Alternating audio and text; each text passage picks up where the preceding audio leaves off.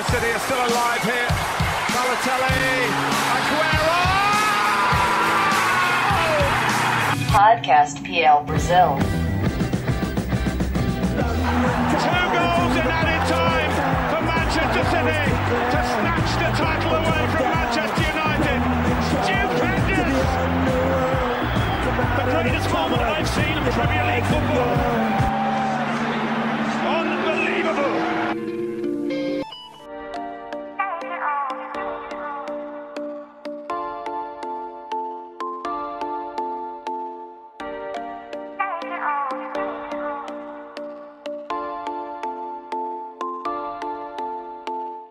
Inglaterra está pouco a pouco conquistando a Europa. Estamos nas semifinais, tanto da Champions quanto da Europa League, e temos dois ingleses em casa, mostrando aí a força dos times ingleses da Terra da Rainha que finalmente voltaram ao centro dos holofotes, né? E não poderia ser outro o papo dessa semana. Vamos analisar aqui os quatro confrontos, os dois da Champions e os dois da Europa League, com os nossos queridos Matheus Capanema e Breno Mauro, comentaristas e analistas aqui da PL Brasil, que sempre estão presentes.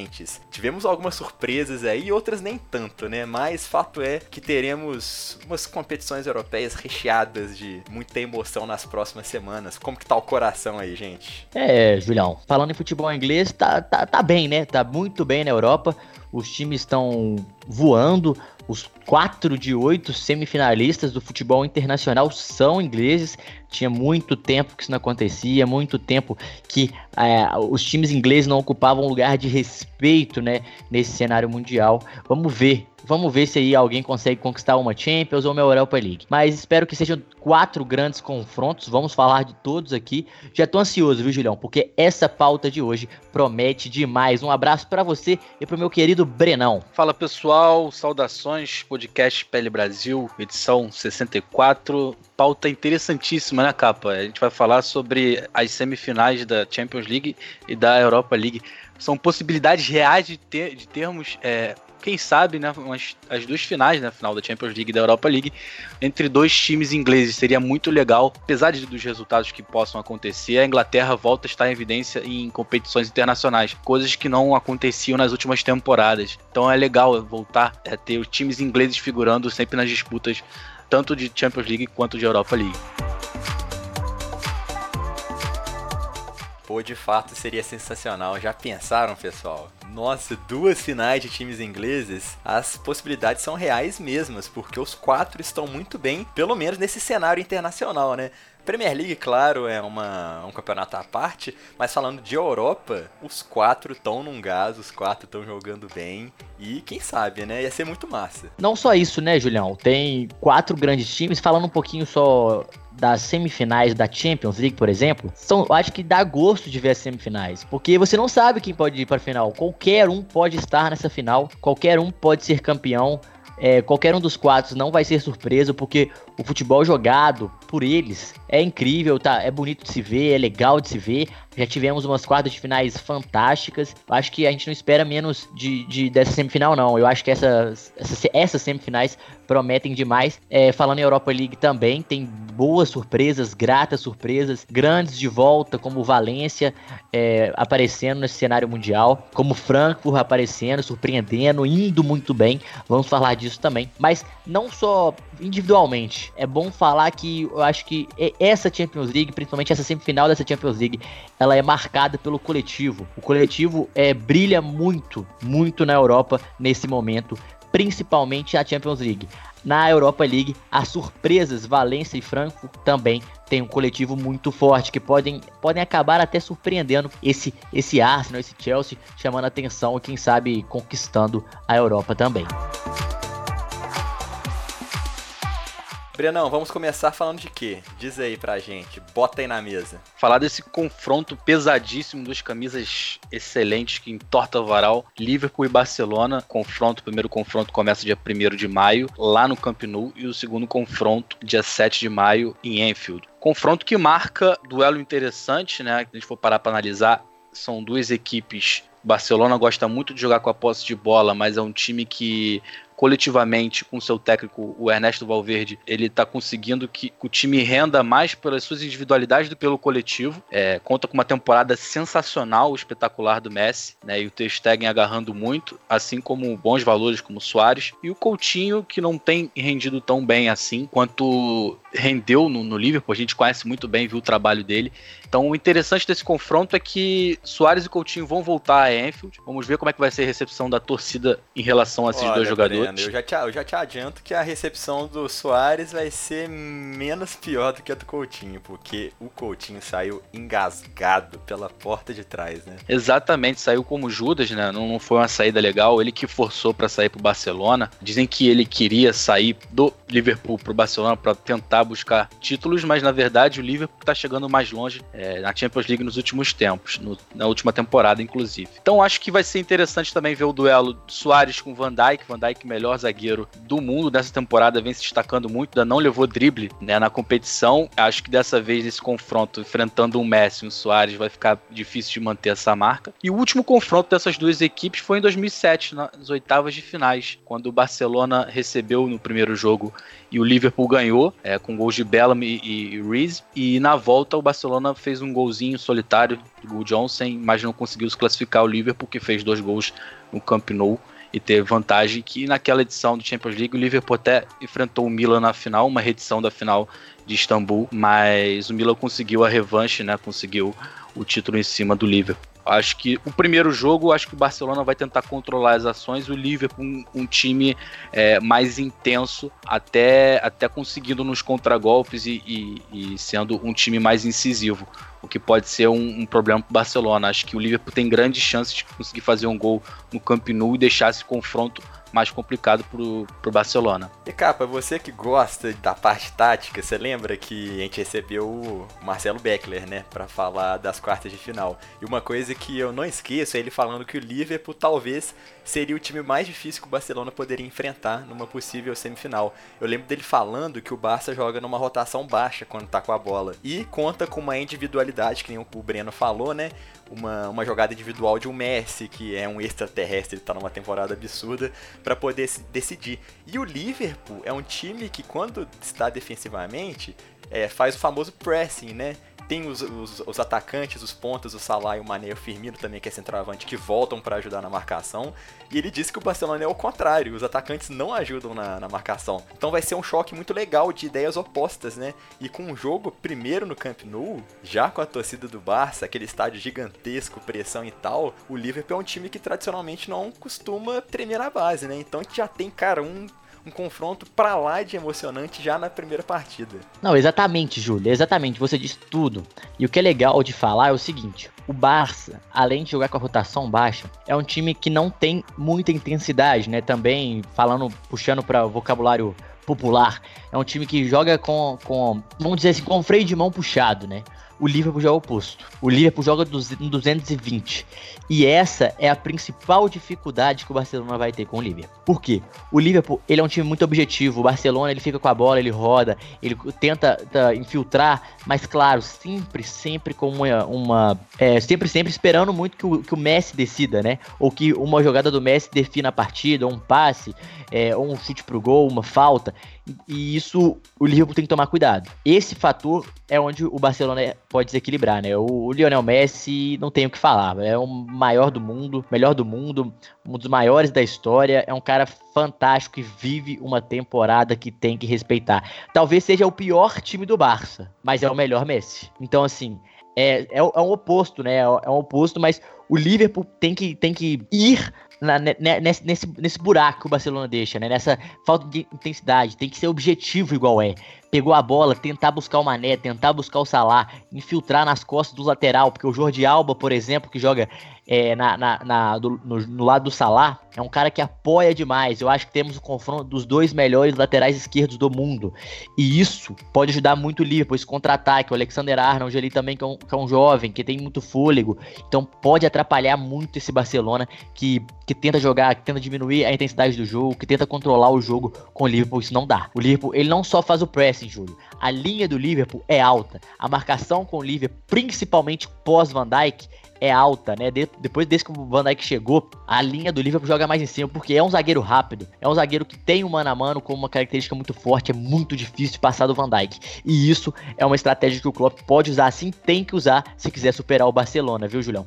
Julião, eu tenho uma curiosidade sobre esse confronto, posso falar? Claro, diz aí. Sempre bom ver é... curiosidades. É, uma informação, na verdade, né? É uma. James Purse, né? O setorista do Liverpool, ele trouxe que o, o Barcelona vai cobrar 119 libras, libras pelos é, euros, me desculpe, pelos ingressos de visitantes no Camp Nou contra o Liverpool. Com isso, né, o Liverpool cobrará 119 euros dos torcedores do Barcelona em Enfield e usará os 31 euros em média de lucro, né, para subsidiar a ida de sua torcida a Barcelona, ou seja, vai tirar desse dinheiro, vai dar esse dinheiro para a torcida para ajudar a torcida a ir a Barcelona, tirando desse ingresso que vai ter no jogo da volta. E isso é uma atitude muito legal do Liverpool, né? Porque é um preço caro mesmo, é, até para jogos na Europa, é um preço acima da média. Tudo bem que é uma Champions League, tudo bem que, que é um jogo importante, mas o Barcelona pegou pesado nessa aí, né? Então a informação quentinha do James Purse pra gente, viu, pessoal? E faz diferença, né? Mesmo fora de casa, Brenão, cara, sempre... E uma atitude legal, é, né, Guilherme? É, uma atitude legal, cara. Pô, o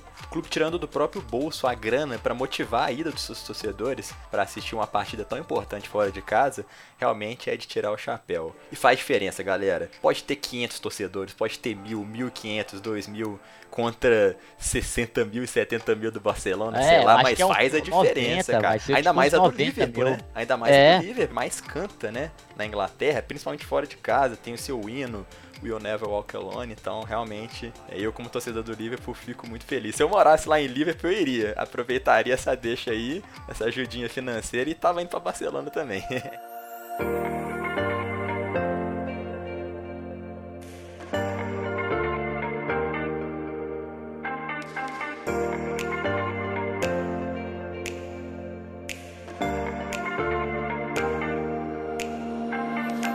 Pessoal, bora falar então do segundo confronto? Brenão, vamos falar de quem agora, meu amigo? Tottenham e Ajax. Um confronto interessantíssimo creio eu que os dois mais. É, as duas surpresas desse, ah, desse dessa Champions League. É, o Ajax, que é um time que encanta muito, né? É, conseguiu eliminar o Real Madrid e a Juventus com atuações memoráveis, atuações enormes dentro da casa das duas equipes. E o Tottenham, que vem de uma classificação épica contra o Manchester City. Aquele 4 a 3 que a gente vai lembrar por muitos anos. Acho que o jogo mais épico dessa Champions League até agora. É, acredito que vai ser um confronto muito equilibrado, acho que o mais equilibrado desses confrontos de semifinal. Acho que não tem favorito para esse confronto. E Brenão, só avisando aí o pessoal de casa, o primeiro jogo no Tottenham Stadium, né? Dia 30, Isso. Do, 30 de abril, e o segundo jogo no Johan Cruyff Arena, dia 8 de maio. Exatamente, o Ajax vai viver uma situação diferente do que nas oitavas e nas quartas, que teve que decidir fora de casa. Né? Assim como o, o Tottenham mantém essa, mantém essa sequência de ter que jogar o primeiro jogo em casa, assim como foi com o Manchester City e o segundo fora.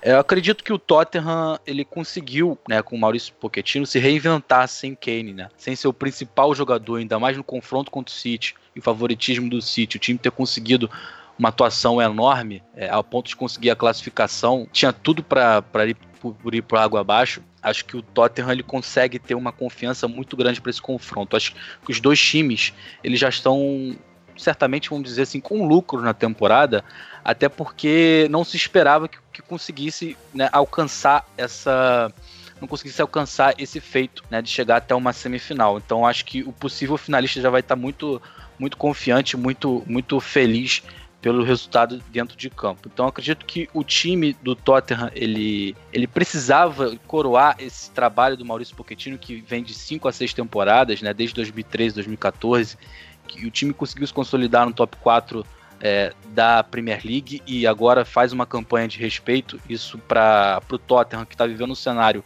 muito positivo com seu novo estádio, com os torcedores animados, né, com essa fase da equipe, com um time muito bem montado, um elenco muito bom e com o estádio, né, um estádio dá esse ânimo, um novo estádio dá esse ânimo também. E acredito que essa grande temporada do som também é, deixa os torcedores muito confiantes para esse confronto. Mas eu devo alertar aqui também que é, é um confronto muito complicado, porque o Ajax é um time muito vertical, que tem uma boa troca de passes, amplitude. Vale destacar o Delict, que é um zagueiraço muito bom na bola aérea. Shone, o De Jong também, que, que vai para o Barcelona, grande jogador, segundo volante, meio campista holandês que tem se destacado na equipe, né? O Van de Beek, que flutua ali no meio de campo, que, que é importante para a equipe, assim como David Neres, que é muito incisivo. Ele, quando pega, ele faz arrancada em direção ao gol, um jogador que é um ponta muito desequilibrante, né? E o Tadic jogando de falso 9. Ponta desequilibrante. adorei, adorei Esse a é referência. Como diria o Tite, Tite né? gostou. Também gostaria de destacar o Ziet, o marroquino, bom jogador, canhoto. O que, que você acha desse time do Ajax, Capa? É um time que vai dar muito trabalho. O holandês Ten Hag, ele conseguiu armar muito bem, né? Essa equipe é um time que ataca e joga sem medo de jogar, né? É, eu, eu acho que a palavra da vez para os dois times é confiança. Um, começando pelo Tottenham, o Tottenham elimina o City, talvez um dos maiores jogos da Champions League nos últimos 10, 20 anos. É confiança, porque eliminou um City que é um time que vinha muito forte, que tinha uma confiança muito alta, que tinha um técnico é valorizado por todo mundo, mas aí aparece o talento de Maurício Pochettino, né? Maurício Pochettino que não precisa, eu até escrevi isso no meu Twitter, não precisa coroar o seu trabalho com título. Claro, títulos são importantes, mas o bom trabalho, o, o bom não, o excelente trabalho do técnico argentino nos últimos anos já é um trabalho consagrado. Ele tirou o Tottenham de um patamar mediano, trouxe para o patamar de cenário mundial, uma exposição de marca E gigantesca. por lá ficou, né, capa? Isso que é E interessante. por lá ficou, e é, é importantíssimo destacar, Júlio. Nos últimos dois anos, não fez com- é, contratações na janela de transferência. Ou seja, esse, essa re- é, esse reinventar que o Breno falou do, do Maurício Pochettino não é de hoje. Ele já sabe que se ele perdeu quem, ele tem que saber como jogar. E dos últimos anos, quando trouxe o Lucas, foi um, de- foi uma das- de- de- desses detalhes para fazer esse time mudar de patamar. Por quê? O Lucas de falso 9 fazendo um papel importantíssimo, crescendo demais de produção, ao lado do Som, ao lado do Sissoko, que deve voltar para o segundo jogo, ao lado do Eriksen. do Eriksen, do Dele Alli. Então é um time que roda bastante. Vai ser um confronto, Julião. É bom destacar. Um confronto de, é, de dois times que não usam o número 9, né? Porque o Ajax não usa o número 9 e o Kane não vai jogar. Então, assim, vai ser um, um time, um jogo muito rápido, um jogo muito veloz, que vai chamar muita atenção. E falando pelo lado do Ajax, é muito importante destacar. O Ajax é um time que gastou pouquíssimo, pouquíssimo para fazer esses trazer esses 11 jogadores. E se não me engano, foi 27 milhões. Enfim, eu não, não sei de cor, então eu não vou trazer essa informação, mas o Ajax é um time que é formador. É um DNA formador. É, a contratação mais cara que fez foi o Tadic, que veio do Southampton, um bom jogador, que faz um papel fundamental nessa equipe, que também é o de falso 9. Só que ele, ao invés de infiltrar, ele recua e deixa os dois pontas, tanto David Neres para um lado, como o De Jong, o volante que vem por dentro, como os laterais infiltrarem em alta velocidade, e isso é muito importante nesse time do Ajax.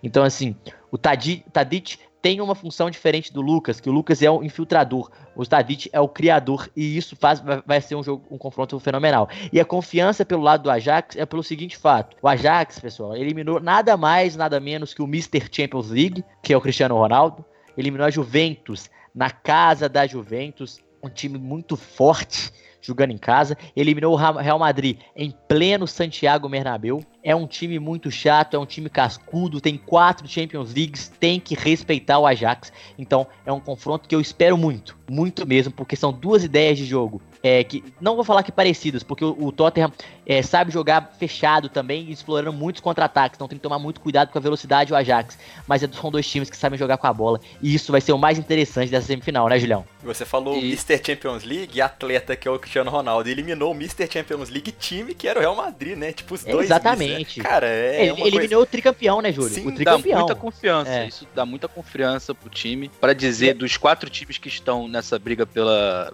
Champions League, eu acho que é o time que tem mais confiança. É, pelo, pela tabela, É, tabela entre aspas e- que e- pegou, E, né? Julião, e é legal falar que o- o- os dois times, pra quem vê futebol, não é surpresa, né? É surpresa por ter o nome deles lá e a gente fala, caralho, Ajax e Tottenham, mas se você acompanhar o futebol do dia a dia, é, o Tottenham já tá beliscando essa, essa semifinal há algum tempo, né? Uhum. Já tá beliscando há algum tempo. E o trabalho do Ajax é muito bem feito. O Ajax sempre tem times que, que chegam, é, chegam bem, chegam longe, chegam cascudos. E esse Ajax dos meninos, que o capitão da elite, que tem 19 anos, vem para dar trabalho demais, viu, Julião? Então, assim, acho E, que vai ser uma semifinal capa. muito legal. Capa, o legal é que o Tottenham, ele jogava como nunca e perdia como sempre, né? É. Se tratando de Champions League. A gente lembra daquele confronto contra a Juventus, que o Tottenham jogou muito bem, mereceu classificação, mas não conseguiu passar de fase. Então, o Tottenham conseguiu romper, né, com, com, com atuações muito boas, que não conseguia passar de fase, que isso acaba mirando um pouco a confiança do elenco. E também que seria legal destacar nesse confronto é a volta do Eriksen, do Vertonghen, do Alderweireld, né, a Johan Cruyff Arena. Eles, os três jogadores que jogaram no Ajax foram formados no Ajax, né? O Tottenham conseguiu pegar bons valores do Ajax também. O Ajax é um clube formador, como você disse, cara. E eu destaco pra finalizar a força do novo estádio do Tottenham. De- desde que estreou, não perdeu nenhuma partida, pessoal. A gente tava com medo de ser uma arena nova, que isso pudesse é, não aflorar os ânimos dos torcedores, mas pelo, pelo contrário. Cara, aquele mosaico que eles fizeram na partida com o lema do, do clube, aquilo foi de arrepiar, cara. As fotos vocês que não viram, é, coloquem aí no Google depois, tá fazendo a diferença, viu? E pode fazer a diferença também nas semifinais, que o Tottenham não chegava desde os anos 60. Desde 1962, que na época foi eliminado pelo Benfica do Eusébio, grande craque português.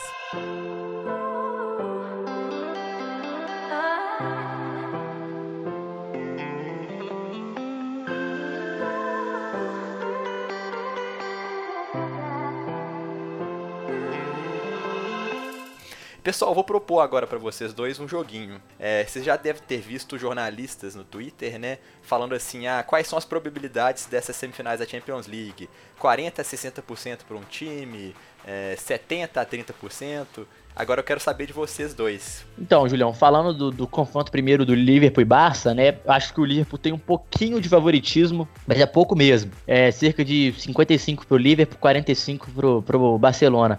Então o Liverpool com 5% aí é, acima dos 50%, 55 a 45, porque, porque o, o conjunto é melhor. Se fosse pegar mas pode esperar tudo de Lionel Messi. Então, assim, é, é pouco, peso é pouquinho mesmo. Então eu botei essa diferença aí. E Ajax e Tottenham, cara, para não ficar em cima do, do, muro, é um jogo muito difícil, muito difícil. Eu acho que o Ajax tem um pouquinho mais de, de chance. Acho que o Ajax, pela confiança e pelo já, já se provou, né? O Tottenham também. Mas eu acho que vou botar aí, vai ser pouco, menos ainda. Vai ser 51.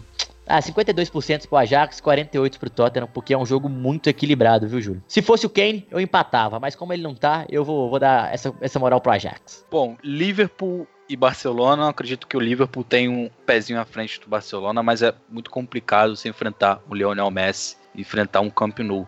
Mas acho que esse time do Liverpool tem muita personalidade, daria 60% de chance pro Liverpool, 40% para o Barcelona. Já Tottenham e Ajax eu vou ficar 50-50, porque é o jogo mais equilibrado, não tem favorito, as duas equipes estão muito confiantes, são estilos de jogo muito interessantes, é, acho que vai dar jogo, né? As duas, os dois times estão em lucro na temporada, o jogo pode ser solto, então acho que tudo pode acontecer, 50% é a minha opinião. E você, Julião? Todo mundo quer saber, meu filho. É, não e vai você? tirar o seu da reta. É, não tira não. Fiquei caladinho Pode. aqui pra ver se, se vocês iam anotar, então deixa eu, deixa eu dar aqui meus pitacos também. Eu que sou o Julião Diná, né, conhecido nas redes sociais, tô acertando aí a maioria dos resultados, mas porcentagem é mais difícil. Olha, vou ficar diferente de vocês, tá? Vou colocar 60 a 40% pros ingleses nos dois confrontos. 60% pro Liverpool contra 40 do Barcelona e 60 pro Tottenham e 40% do Ajax, beleza? Bora de Europa League agora, capa? Vamos embora, porque o tempo. Nosso tempo é dinheiro, nosso tempo é contado, né, Julião? Então vamos falar um pouquinho. Eu já vou começar com o confronto Chelsea-Franco. É um confronto que me agrada muito, viu, Julião? O Chelsea que perdeu o excelente garoto Hudson Odoi por lesão, né? Uma lesão no ligamento, uma lesão séria. Tomara que, a gente, que ele recupere rápido. E o Frankfurt, o inesperado Frankfurt para quem não acompanha a Bundesliga, mas o Frankfurt, pessoal, é um time que tá jogando muito legal. É um time quadradinho, arrumadinho, que, que vem fazendo bons jogos. Perdeu pra, pra Juventus, ó, pra, pro Benfica o primeiro jogo de 4 a 2 em Lisboa, com uma atuação fantástica de João Félix, um menino de ouro, que todos já estão de olho, Manchester United principalmente. Vamos ficar de olho nesse nome, João Félix vai ser um, uma grande estrela no futuro próximo. E o Eintracht Frankfurt voltou para sua casa, que tem uma torcida muito presente, que comparece demais e conseguiu reverter essa história do confronto. Tudo bem, teve um gol impedido, não tinha VAR, mas o Frankfurt mereceu vencer e classificar, na minha opinião. É um time que joga para cima, não tem medo, joga com três zagueiros, seus alas. Um ala é um ponta, né, que é o Kostic, um excelente jogador, de olho nele, Felipe Kostic, camisa 10. O ataque tem o Jovic e o garoto Jovic que era do, do Benfica, né? Jovic que, que é um excelente atacante, uma jovem promessa, já se fala que o Real Madrid já tá de olho nele. E tem o Sebastian Heller, que é um desfalque, o Brenão vai falar mais um pouco sobre ele. E quem tá jogando é o Rebic. Rebic, que é um atacante croata, que é um cara batalhador, é o guerreiro, é o que se doa em campo e é um Ficou cara que dá muito Copa, né, trabalho. Capa? Ficou muito conhecido na Copa e é um cara, é aquele batalhador que tá é pau pra toda a obra, ele tá ali ajudando, marcando, é um time que pressiona, é um time que vai vai para frente, não tem medo de atacar. O time do Adam Sutter, é Adam Sutter, se não me engano, o nome do treinador. Adam Hut, Ad Hutter. Ad, a- Ad Hutter, Ad, né? Ad Hutter. Austríaco como o Hausenhut. O- isso mesmo. É, ele que é um treinador muito bom, muito legal essa ideia de jogo que ele vem implantando. Então é um confronto equilibrado. Acho que o Chelsea é mais favorito pela camisa, pelo time que tem. Acho que o problema do Chelsea é o extracampo, é o vestiário que tem problemas demais. Maurício Zarri sempre polêmico, sempre difícil essa, esse vestiário do, do Chelsea nessa era Ibrahimovic. Então, assim, acho que o Chelsea tem que segurar esse vestiário se quiser classificar, se quiser ser campeão, viu, Julião? É, O que, que você acha, Brenão? é, é, é até engraçado, cara. É até engraçado porque você falou exatamente isso. É, o Chelsea vive uma dualidade muito interessante, né? Porque na Premier League tá deslizando, parece que não quer ficar com, com uma das quatro vagas do G4, né? Ora perde umas partidas Não. bobas, ora E empata. com- E com o seu astro jogando demais, né, Ju? Pois é, Porque cara. o e na- Hazard faz uma temporada fantástica. E na Europa Como o League- time caiu, né? E na Europa O League tem caiu. sido diferente, cara. Tá É. ganhando as partidas, tá classificando, jogando bem, inclusive. Tá jogando É, bem, inclusive- não tá jogando mal, não. Mas pa- passou um aperto que não precisava na última rodada com o Slavia Praga, né? Isso. O Slavia tava- ganhou o primeiro tempo, tava 4x1 pro Chelsea, tranquilo. Volta o segundo tempo, dois gols rápido, 4x3. E o Slavia em cima, mas conseguiu classificar, venceu o primeiro jogo, né? Não foi um susto tão grande assim, mas poderia ter sido mais tranquila essa passagem de fase, é- essa vitória em cima do Slavia, que é um time inferior, mas que é o futebol, né? O futebol é isso. Os times estão ficando cada vez mais bem treinados, é, ideia de jogo forte, firme, absorvida pelos jogadores, e isso faz muita diferença na Europa, que, que, que os times são muito parelhos, né, Julião? Brenão, é, o Chelsea que terá o luxo de decidir o confronto em casa, né? O primeiro jogo vai ser na Alemanha e a segunda partida no Stamford Bridge. é excelente pro Chelsea. Acho que o Chelsea consegue levar uma vantagem nesse ponto. Se a gente for olhar, poder decidir em casa é muito bom. Mas o Chelsea teve vida muito fácil na Liga Europa, se a gente for parar para analisar, né? O Chelsea teve o bate por resolve no grupo L, é, o Malvide, que mu- muito poucas pessoas conhecem do futebol europeu, o Pauká, é, o time da Grécia, que também não é um time expressivo, é, eliminou o Malmo na primeira fase de mata-mata, depois eliminou o Dinamo de Kiev e passou sufoco com o Slavia Praga, né? É, ainda não perdeu na, na, na Europa League, são 12 jogos, 11 vitórias e, uma, e um empate e zero derrotas. É interessante, né? esse time do Chelsea que na Europa League é totalmente diferente porque o Sarri conseguiu fazer testes para esse time que na Europa League deram certo, mas na Premier League não tanto, né? O Hudson Odoi estava se mostrando muito importante, conseguiu mais minutagens dentro de campo. Giroud também, né? Aparecendo, É, o Giroud. Ele é o artilheiro da Europa League com 10 gols e também é, é até preponderante o número dele de assistência, quatro assistências. Então é, é engraçado isso, né? Ele não, ele que o Higuaín não pode jogar a Europa League, mas mesmo se tivesse à disposição do Sarri, acho que o Sarri manteria o Giroud porque na Europa League ele tá funcionando e na Premier League não é bem assim, né? É um time que tá com uma temporada muito irregular, começou muito bem, é, destacava no início da temporada, a gente falou muito nisso nos podcasts no início da temporada, destacava a- até os comentaristas do mundo inteiro destacavam o Jorginho, que estava dando, ditando o ritmo do meio-campo do time, mas ele caiu muito de rendimento, o time também caiu. Então acho que vai ser um duelo muito interessante, porque o Chelsea vai ser um time que tenta propor o jogo e o Frankfurt diferente do Chelsea, é um time que reage, é um time com boa presença de marcação, é, bom no contra-ataque, nos duelos aéreos. É um time interessantíssimo. É um time que tem três nomes é, sérvios que são o destaque: o Kostic, o Gacinovic e o Jovic. Jovic, excelente jogador, acho que o melhor jogador da temporada. É, do Frankfurt, que vai sentir falta também do Sebastian Haller, que é o francês que estava rivalizando ali com o Jovic em número de gols e assistência, ele está machucado, de repente não aparece para esse confronto. É um time jovem, interessante, bom, é que o trabalho do Ad Hutter é a sequência um trabalho que foi feito pelo Nico Kovac, que conseguiu com o time do Frankfurt ser campeão da Copa Alemã, ainda mais é, da forma que foi, né, ganhando do Bayern de Munique. É, o time, o, diferente do Brenão, eu, eu vejo que o, o, o, quando eu, eu sempre eu gosto do time do Frankfurt, é um time muito legal de se ver, é um time que vai para frente, é um time que sabe jogar com a bola, é um time chato, embaçado, que atrapalha o jogo, que, que, que briga o tempo inteiro, é um time com uma confiança muito alta, o treinador eleva muito isso, e é um time que sabe jogar assim com a bola. É um time que incomoda e que conseguiu gols depois de, mesmo com o jogador a menos no jogo da ida em, Benfica, é, em Lisboa, né? Contra o Benfica. Então, assim, é um confronto equil equilibrado, acho que um pouco favorita para o Chelsea, mas o, o, Frankfurt nos últimos anos vem, vem se organizando, vem crescendo cada vez mais e incomodando os times grandes até da Bundesliga.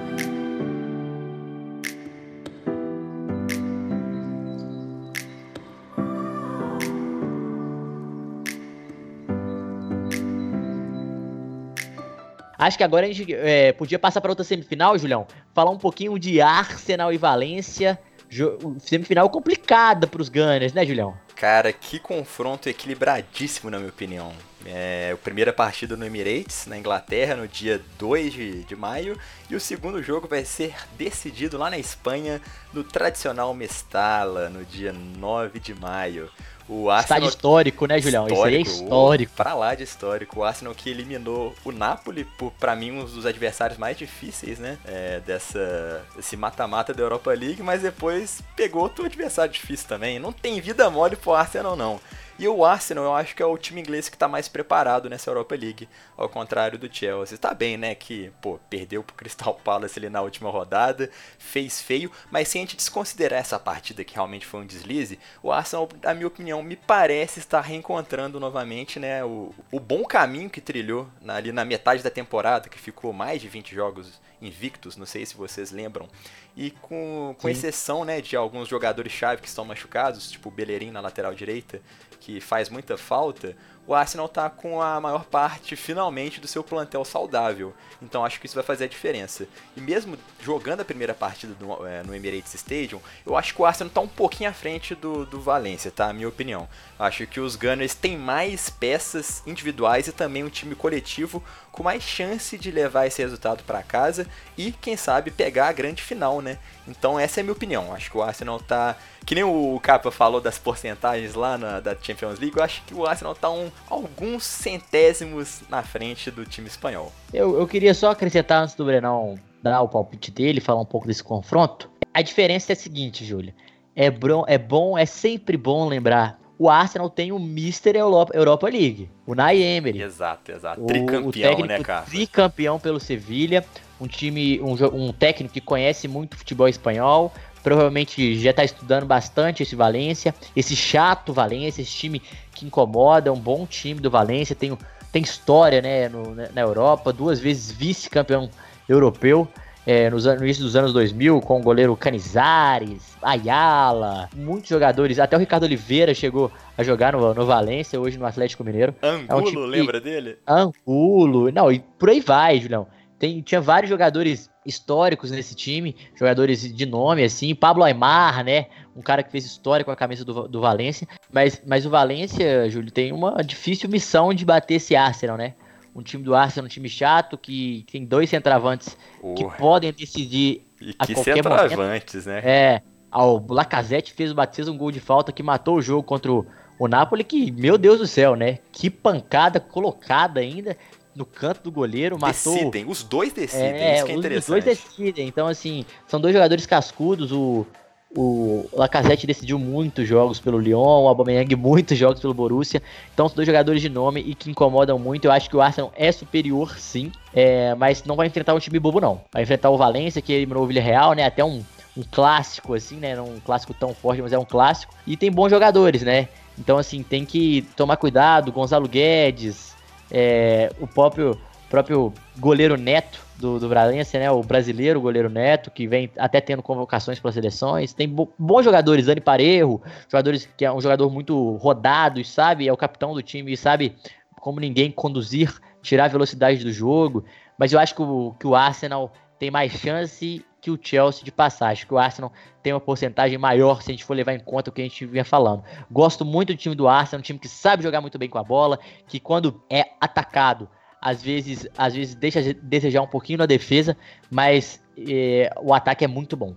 Ataque é muito bom e o ataque faz muito gol. Então acho que, que o Arsenal tem grandes chances de ir a uma Champions League pela Liga Europa. Eu acho que vai ser o caminho mais curto, já que ninguém quer pegar essa vaga no campeonato inglês, né, Júlio? E o Valência que vive fase semelhante também, tá querendo beliscar é. a quarta vaga da La Liga, né? O Getafe tá Getafe com tá, dois tá, pontos Getafe, a mais, é. E... Getafe faz uma campanha maravilhosa, viu, Júlio? Um time então, muito legal de se ver. Então, Brenão, se a gente pegar também esses outros campeonatos que estão rolando concomitantemente, o Arsenal tá brigando por vaga na Champions e o Valência também. Então não vai ter essa de poupar esforços na Liga Nacional para poder jogar a, Europa League, né? Então, esse é outro fator interessante também que tempera um pouquinho a mais esse confronto que pretende ser muito equilibrado. O que, que você está prevendo aí? É um confronto muito difícil. Acho que é um confronto muito complicado para o Arsenal, até porque o Arsenal vai enfrentar o Valência na segunda partida no Mestalha.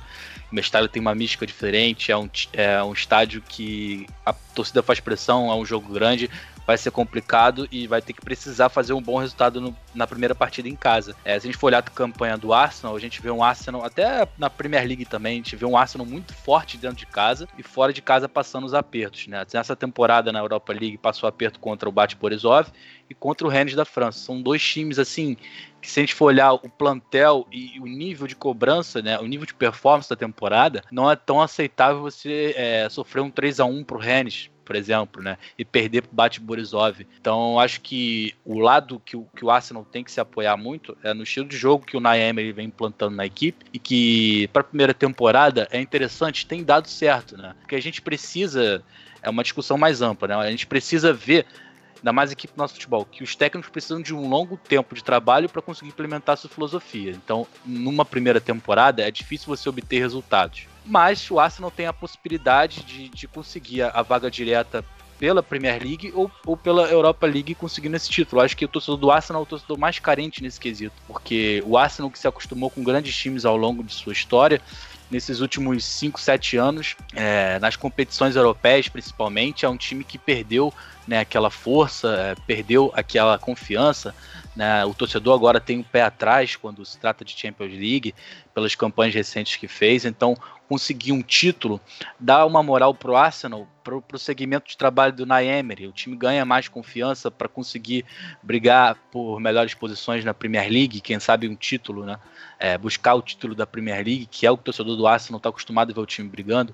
Então, acho que dos quatro times, a maior pressão para ganhar esse título, é, o que seria o que conseguiria aproveitar melhor esse título, acho que seria o Arsenal. E ninguém melhor para buscar uma Liga Europa do que o Naemery, né? Vai ser um confronto muito interessante. De um lado, o Naemery e de outro lado, o Marcelino Toral, que é um bom técnico, interessante. Ele que teve uma passagem muito boa no Vila Real. Vila Real com o Marcelino Toral é, conseguiu é, boas campanhas dentro da La Liga e também na Europa League, que foi eliminado pelo Liverpool em 2015, na campanha é, na, na, Europa League 2015, 2016, se eu não me engano, no mata-mata. Então acho que vai ser um confronto interessantíssimo se a gente for apontar um time mais capacitado de levar a vaga. Acho que é o Arsenal, mas o Valência não, não é um time. Oi? Brenão, então já falou de, de, de capacitado? Fala a sua porcentagem, eu quero saber a sua porcentagem. Então, é, acho que 55 pro Arsenal, 45 pro Valência. Mas, assim, tem que abrir o olho, que o time tem nomes interessantíssimos. O Rodrigo Moreno, que é o brasileiro naturalizado espanhol, tem feito uma temporada excelente. Vale destacar gol, também né? o Dani gol. Parejo. Dani Parejo é o, como vamos dizer assim, é o cara do, da, da franquia, né? Como dizem na, na NBA, né? O franchise player. Ele é o cara desse time do Valência, é o camisa 10, é o líder é o, é o cara da bola parada, é o cara que sabe jogar, que comanda ali o meio-campo, tá numa fase excelente, jogando muita bola, né? E é um time interessante. Vale destacar que o Gabriel Paulista vai re reencontrar o seu antigo time, o Arsenal. O Gabriel Paulista tem sido um cara interessante nessa, nessa, nessa dupla que ele faz com o Garay. Então, é um time muito interessante, é um time jovem e um time com bons valores. Também com o Gonçalo Guedes, um português que tem se notabilizado por fazer gols, joga de ponta, joga de atacante, é um cara de bastante movimentação e boa finalização. É, é, é um jogo muito duro pro Arsenal enfrentar o, Arsenal, enfrentar o Valência no, no Mestala na segunda partida. Acho que vai ser complicado. O que vocês acham? E Brenão, e o do Chelsea? Qual que é a sua porcentagem para eu dar as minhas em seguida? Do Chelsea, eu acho que. Vamos lá. Pegou você, acho que 50, Brenão. Pensou muito. Pensou. 50-50. Vou explicar o porquê porque o Chelsea pegou times muito mais fáceis é, na Europa League, vai enfrentar um time muito complicado e acho que pode fazer diferença. A fase não está muito boa, então não é um time bobo, é o Frankfurt. É, acho que vai ser complicado se tiver o Jovic tiver numa noite iluminada, Gacinovic, Kostic, esse time vai dar muito trabalho para o Chelsea. Julião, antes de passar a bola para você, eu vou falar as minhas meus palpites. Eu acho é, Arsenal e Valência, eu acho que o Arsenal é mais favorito pelo técnico, pelo time, por jogadores melhores e pela fase que, que precisa, que vem, vem tendo na, na Europa League. Eu acho que o Arsenal, eu diria 65 pro Arsenal e 35 pro Tor, ó, pro Valência. Então, é, eu acho que o Arsenal vai passar e vai à final e tem grandes chances, talvez até um dos favoritos a esse título, ao meu ver. E falando de Chelsea e Frankfurt, é, eu botaria um pouquinho só. É muito, muito parelho esse confronto. 51, 52% para o Chelsea, 48, 49% para o Frankfurt, por aí, porque é muito pouca essa diferença. Acho que o Chelsea é, volta no Chelsea pelo, pelo Hazard, pelo momento que o Hazard vive, pelo, pelos jogadores que o Chelsea tem, pelo artilheiro de rua da, da, da, temporada na Europa League. Mas o time do Frankfurt é um time que vai surpreender muita gente, é um time chato, que que faz boas partidas, time que incomoda, que briga, que é embaçado. Então eu acho que, que o Franco tem tudo para engrossar para cima do Chelsea. E não e não me assustaria esse time vencer e vencer com autoridade, viu, Julião? E você, ah, Julião? É, Galera, fala pra gente, Júlio. Galera, vim do futuro e posso afirmar que a Europa vai ser da Inglaterra nessa temporada. Também vou Chelsea e Arsenal para mim estão na frente nas minhas porcentagens. Vou colocar aí, vai, 55 a 45 para ambos. 55 pro Chelsea, 45 pro Frankfurt. 55 pro Arsenal, 45 pro Valência. Eu acho que vai ser um pouquinho mais equilibrado do que as semifinais da Champions League, mas isso não impede dos dois classificarem também. Eu acho, eu acho não, pode cravar aí, pode cravar aí, Julião de atacando mais uma vez. A Europa será da Inglaterra nas duas competições.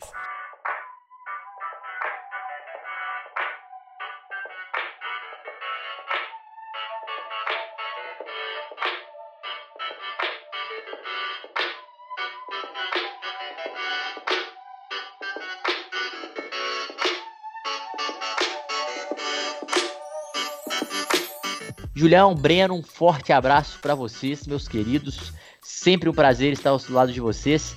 E hoje, mais do que nunca, é muito bom falar de ingleses, principalmente dominando a Europa. E se Deus quiser, vamos ter dois times ingleses campeões da Champions League e da Europa League. Um forte abraço, pessoal. Muito obrigado pelo, pelos nossos ouvintes ficarem até aqui com a gente. E siga a gente nas redes sociais. Beijão para você, Julião. Beijão para você, Breno. E vamos que vamos. Olha, galera, acho que eu nunca tive tão animado para umas disputas de semifinal, tanto da Champions League quanto da Europa League. É, para quem gosta muito de futebol, sabe, sabe como é que é. Ultimamente o Real Madrid estava dominando, a gente sabia que tinha um time que era mais favorito para ser campeão da Champions League. Então acho que agora os quatro times têm totais possibilidades de ser campeão. Então isso dá, dá um, um, um, ar de imprevisibilidade. Então a gente não sabe o que vai acontecer e são jogos muito bons. Isso é muito legal, muito interessante. Queria finalizar aqui com uma corneta é, em relação ao Arsenal. É importante usar o Lacazette e o Aubameyang juntos, parar com essa mania de Ayoub e acordar o Ozil, que seria importantíssimo para o Arsenal conseguir esse confronto com o Valência conseguir se classificar.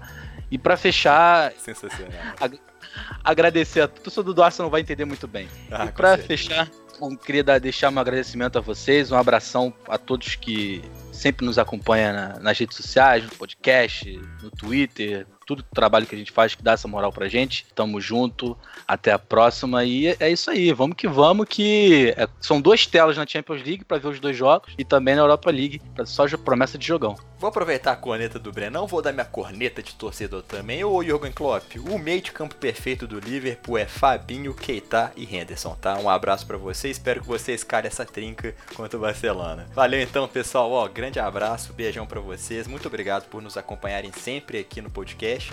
E já sabe, né? Quer ouvir a gente? É só escolher o seu agregador preferido. Estamos no Spotify, no YouTube, SoundCloud, Google Podcasts e também no iTunes. Só escolher aí o que você achar melhor, dar o play e vir com a gente. Quinta-feira estamos de volta com mais podcast Pele Brasil e mais conteúdo de qualidade para você. Um grande abraço e falou!